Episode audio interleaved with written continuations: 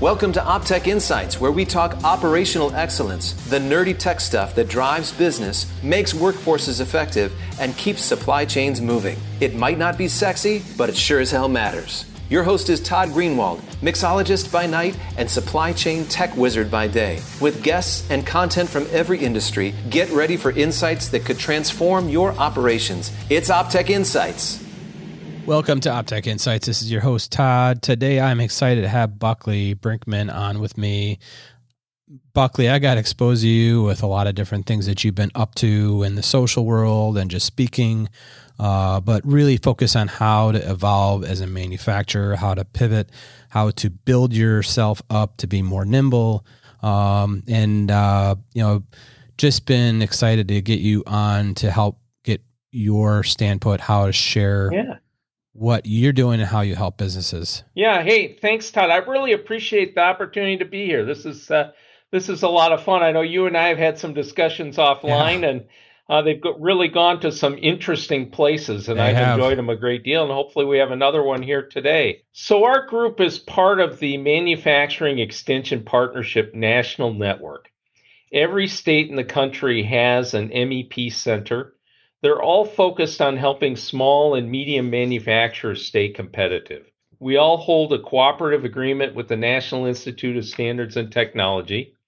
And then each one of us is free to operate in the way we think is best to help manufacturing in our state. And here in Wisconsin, we're a key strategic partner with the state of Wisconsin, and we really help them move forward all of their economic development with the smaller manufacturers. And as you can imagine right now, obviously coronavirus is the is the main centerpiece of everything that's happening out there. And it's happening in two ways for most manufacturers most of the manufacturers north of the Cheddar line here are still in operation. We think it's somewhere between 65 and 75 percent of the manufacturers huh. never shut down. Okay, well that's that's encouraging, I guess. Yeah, so they're they're trying to stay safe, and then the second thing they're they're doing is trying to figure out how they can keep operating efficiently and effectively and keep business going. I mean, right now uh, with the car plants with a stuttering startup uh, and some of the other larger manufacturers not quite up to speed. It's taking a bit of a toll on the on the smaller manufacturers. I know I've, i see quite a bit uh, that's happening, and I know you and I've talked about some of this in this realm. But like, you know, what are you focusing, and what are some things that you should be uh, as a small, medium sized kind of manufacturer? What you're kind of sticking to the cadence and, and working with those kind of businesses to help them of uh, kind of stay on track and, and stay strong. Well, what's been encouraging up here has been from our data, the number one concern of uh, of manufacturers that we've talked to is the safety of their employees. I mean, this has really been a curve as we all become medical experts in uh, in a very short period of time, and still try to figure out um, what this virus can do and where it's most dangerous. And it's uh, it's a little backwards for me because usually when I learn more about a subject, I feel a little bit more secure and I know what I can and can't do. Uh, when the experts are still learning, it's a little unsettling, especially when it seems like every time they learn a little bit more, they find another way that this bugger can kill you. So when you're trying to run an operation in the middle of this, how do you take the safety precautions that are necessary to keep your employees healthy and feeling safe coming into the environment? Well, and again, that's another one of those areas where it's, you know, there has unfortunately been some bad uh, press that's happened for some different businesses. Right. And, um, you know, how do you handle that and avoid um, falling into the realm of having a safety issue for your employees. So, uh, but there has to be, you know, I'm assuming there's got to be some things you've been thinking of, of little different thought patterns or how to uh, work with your employees. Yeah, it's a really it's it's a really interesting paradigm that's getting uh, smashed right now, because as you try to keep employees safe, one of the things that's critical is social distancing. Well, if you have 100 employees starting a shift at 7:30 in one time clock, uh, you can't social distance. There's no way you can keep everybody six feet apart. So then you have to start thinking about you know some long held beliefs that well my my shift starts at a certain time.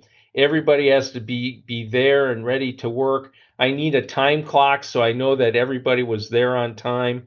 Uh, you know a whole bunch of, of different factors that we've just taken for granted up to this point. And so if you start really thinking about it you know the first step is of course you can stagger a shift. So you have people coming in at different times so that you're not congregating around the around the time clock. And if you're saying I can go with that, well, okay, do I really need a time clock? You know, are there other ways yeah. that I can keep track of where employees are and get them paid accurately and make sure that my operation is running correctly? Is there an element too of like ebbing and flowing with maybe production and and and how you actually position the employee to Absolutely. be on site versus maybe can they do things off site or remotely manage or monitor a job in in in the case of a of a you know a manufacturing process yeah what's really what's one of the things that's that's been found to be really critical with operations that are still running is you know assessing what happens if you have an infection at a certain part in the operation you know and you you pull that person out of the operation for 14 days what happens to the to the overall company. And so it's caused people to go okay you know maybe i need to work staggered days. Maybe i need to extend shifts so that you know i've got an a crew and a b crew and they never they never run across each other. So that if i lose a person on on one shift and it really disrupts the operation the other shift isn't uh, isn't disrupted We've also seen we've seen also with bigger companies where they've taken their management team and they won't even let them come together anymore. You know, until the pandemic is is past. Um, all the meetings are via Zoom. All the meetings are are um, are virtual rather than uh, person to person, and they seem to be working just fine obviously we've all probably sat in more zoom meetings than ever but uh, but at the same time they do work pretty well and it's there is a thing about efficiency too. Like, is it more efficient to just do it that way versus bringing everybody in the conference room or having some meeting or whatever, right? But um, there is an element too of, on an operations level about efficiency. Um, you know, it's almost like well, the way there's been a lot of time spent in manufacturing and supply chain as a whole is that how to make it as lean and and as efficient as possible but it's yeah. almost like have we made it have we really made it extremely efficient? What does that mean for them? And should we be kind of rethinking everything right now uh, with with the efficiency gains we have had? I think you're hitting on a on a on a really critical element right now. I think we're seeing it throughout the economy and it's this parallel theme of of slack and resilience. You know we have taken all of the slack out of most of our systems if you look at, at hospital beds and the hospital's ability to surge up during this, if you look at the supply chain for PPE and our ability to get that surged up or where it's actually located, yeah. you know, we drove all every single penny out of that. If we're looking at what we're doing with our with our employees and with our with our processes right now, we have to ask ourselves, so have we gotten too efficient? And, you know, how valuable is it to be able to react and be flexible so that we can either address new threats or take advantage of new opportunities? You know, I've heard you reference Slack and resilience quite a bit. And I, this is an important thing, I think, to understand for some of our listeners can you kind of dig into that? Well, we it, it's really interesting because even that I've been a lifelong lean practitioner, and your drive is always to to lean out the system, make it as efficient as you possibly can. If you can save a penny, go and do it, you know, because it multiplies over time. And what's happened now is we really don't have the the resilience or the flexibility to attack new opportunities and really put systems together in a new way because we're always locked in on what the most efficient process is. And we're going to see it in, in a couple of ways. One is um, as people start to talk about the importance of having certain of our medical supply chain be here in the US, we're going to have to ask how much slack we, we're willing to tolerate in the system in order to have that access, that immediate access and that and that opportunity to respond.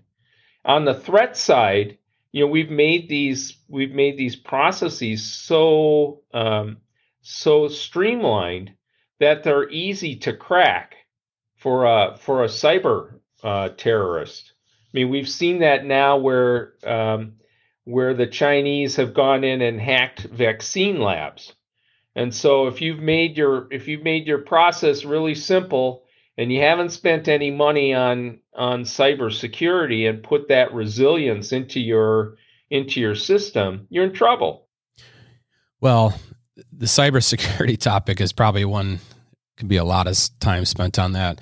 Uh, we are actually bringing in uh, a few different experts in this area very soon uh, on some upcoming episodes uh, talking about cybersecurity. We got this one guy, he's an ethical hacker, and uh, another gentleman that's very focused on uh, on what's going on in the pulse of what's happening. But but we probably could do a whole dive into this around cybersecurity and things that are happening within manufacturing. But well, I think there's a couple of things. I think one of them is um, first how the how cyber crime has changed in the last five years. You know, five years ago or so, someone would sit there and, and focus in on a specific target and design something custom for that. I kind of liken it to buying a car 100 years ago, right?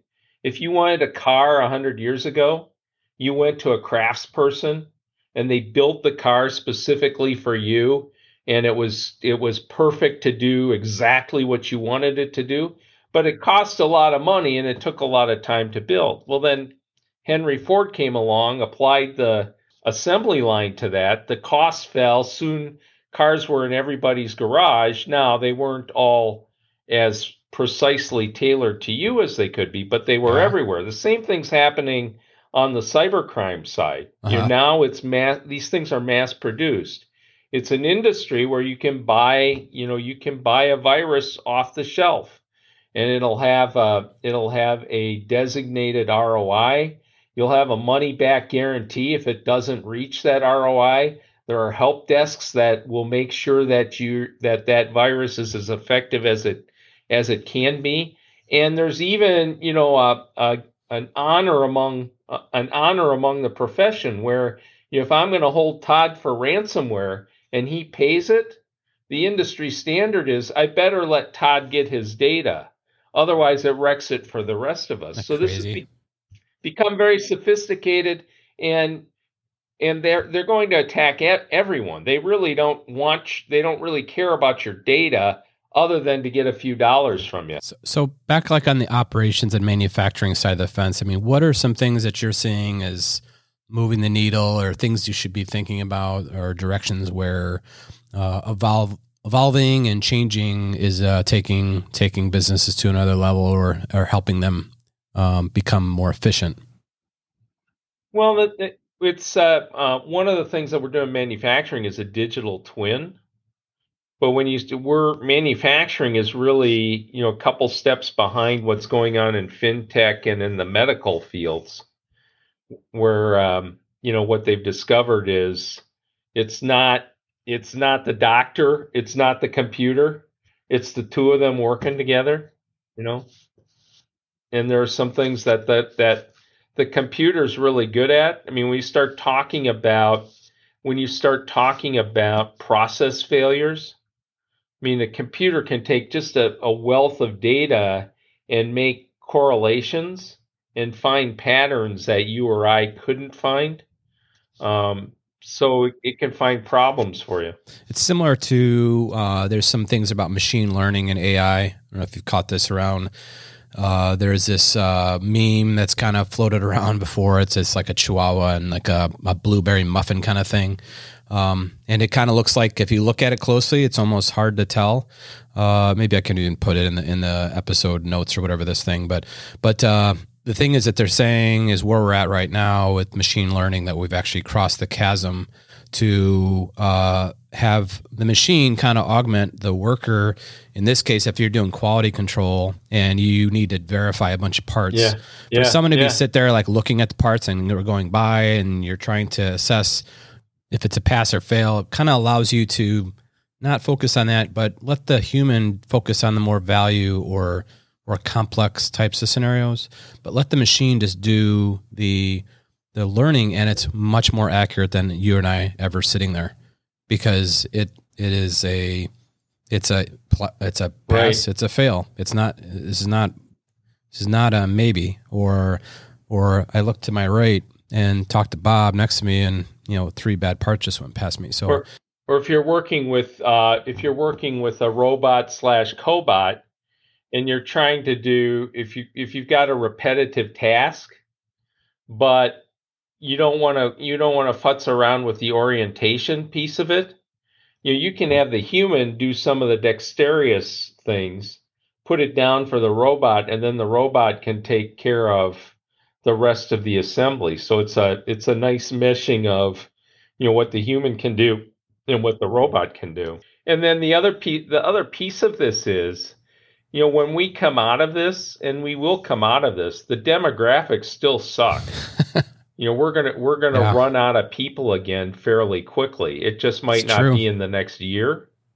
But if you're not ready, if you're not ready to deal to grow your business without any more workers, you're going to be really hamstrung when this takes off again because uh, we'll be back in that tight labor market and you'll be trying to find you'll be trying to find the purple unicorn to fill your production line and they just won't be there. Yeah.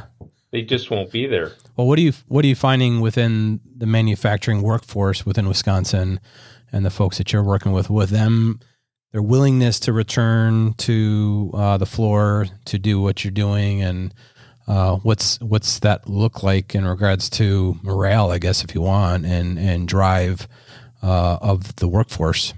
I think it depends where I think it depends where you are, and I think it depends on. Um, I think it, it it depends is a good word Yeah, because most manufacturers are not your grandpa's manufacturer anymore. You know that they're not Yeah. they're not dumb, dark, and dangerous. you're right. Yeah. right. Um, what's been interesting to watch during this pandemic has been certain places that have been really uh, hard hit. I mean, I'm thinking about meat plants now Yeah, and if you if you've been if you've been doing things a certain way and having people you know elbow to elbow and running a line at a certain speed um, you, you may not be able to do that in a pandemic and at the same time uh, we had a, we had a presentation from the general manager of the two Cargill plants that are in Milwaukee, and they've gone so far as putting plexiglass down the middle of the hallway yeah. so that the hallways are one way Okay. and uh, you know have really gone to extremes to make sure that they're separated and and sanitized and things are able to be done the the right way. But the other piece that it's showing us is how much inter interconnected we are. You know we were talking about cybersecurity before where you know if you infect your if your own computer is infected and you you use it at work now all of a sudden you've got that commingling. Well, think about think about this woman running this plant. She's taking all of these precautions to to make sure that her workers are safe and as safe as they possibly can be. And then, you know, 20 minutes after they leave, they're down at Joe's Bar and Grill having Yeah. a cold one and sitting right next to each other. It's crazy. I mean, I don't know. Yo, you can only do so much, and you you, you have to protect your facility, but you you can't control what happens beyond those doors necessarily. you're going to have to be responsible for what you're doing. And um, it'll be interesting to see when the second surge happens. I mean, I don't know the the numbers right now look like you know it's it's our healthcare systems aren't going to be taxed.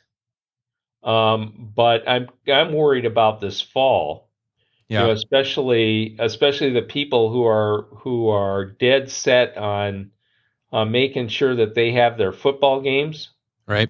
And uh, being able to show up at those, and then going into cold and flu season, and there we go again. Well, then how do you kind of keep in, in tabs with the the employees and what they got going on and what kind of questions can you be asking or surveys can you be asking in order to ensure a safe uh, environment for everyone? I don't think you're I don't think you're going to be able to ask those questions, you know, about social interactions. I you're going to be able for a while anyway in the right um, environment to ask people to certify themselves that they're asymptomatic and that they're below a certain temperature. Yeah, like we're doing. But the thing is going to be, I think the parallels with what we were talking about with cybersecurity are striking because it's all about it's all about getting the word out there and building habits. You know, what we're talking about in society is really trying to enforce the unenforceable. Mm-hmm. It's all, it's damn near impossible unless you want to be a police state. You're right. For me to say, Todd, you have to wear your mask. You absolutely have to wear your mask outside of here. Now, within the factory, you can say that. Mm-hmm. I could say, Todd, if you're going to work here, you have to use you have to use this PPE. Otherwise, you can't be here anymore. And you can start to build that habit.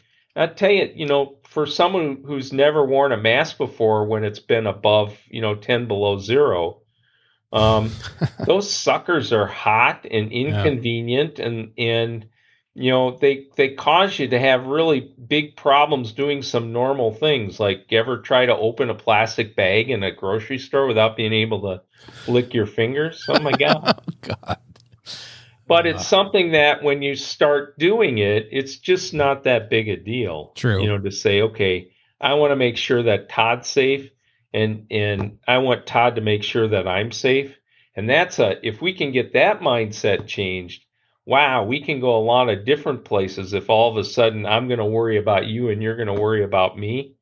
Um, you know, that has some pretty profound effects. So, what do you see the different manufacturers that you're working with? Some best uh, engagements, or how do you think through uh, what to do if there was a situation that happened to arise with potential infection or even symptoms that are happening within the environment?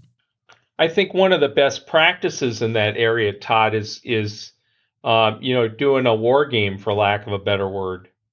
You know, okay, you have you you just test it out and say, okay, um, you pull a name out of the hat and say, okay, Todd has got. We discover that he has a has symptoms. What do we do? And you pull you off. We put you through the process, and then we try to run the plant some more. You know, we we do what we need to do and all of a sudden you're going to run into oh i didn't think about this or this or this or this and how it all starts to to act and if you don't do that up front you're going to end up doing it in real time and then you don't want to guess then. Well it's almost like the you know kind of skating to where the puck's going to go versus where it's been. And uh, that's never really a good situation once you're uh, on your heels right? Wayne so, gretzky. Go to where the puck is going to be. Yeah. Yeah, no, it's it's critical, and it's it's it's interesting when you can't do something how you figure out a way to get around it. I mean, we we're in helping um, manufacturers all the time, but we can't uh, we we can't get into a lot of production floors right now. So you know, doing virtual meetings for some of the training or some of the information that needs to go out has been a big part of the the transition. Another thing that we would never thought to do, you know, six months ago was, oh, can you take your camera out on the floor and show us what's going on? I mean, it's not the it's not the best alternative. We wouldn't that wouldn't be our default position, but it's ha- it's being surprisingly effective mm. right now to where all of a sudden you can see what's going on. Well, hey Buckley, let's wrap it up. Um, I really appreciate everything you've shared and taking the time with the audience and I today to uh, to uh, look from from your world and how you're helping these manufacturers every day in the state of Wisconsin. I know you have other peers or other fr- friends or whatever across the U.S.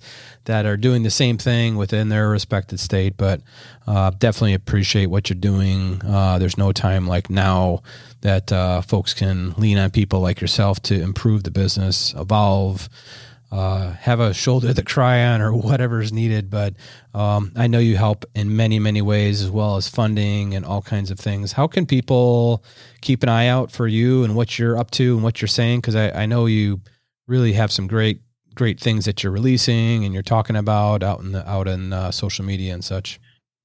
Uh, there's uh, uh you can follow me on Twitter at at p buckley b u c k l e y uh, you can go to our website at wicmp.org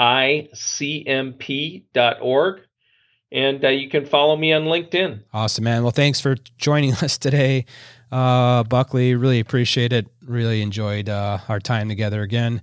And uh, audience, thanks for tuning in to Optech Insights. This is your host, Todd Greenwald. We've got a number of great things coming up on cybersecurity. Uh, we've got a great ethical hacker. It's going to be talking about things to be thinking about uh, but also some really cool things around operational maturity in in the uh, supply chain. So uh, stay tuned for some great episodes. If you want to keep in touch, subscribe now.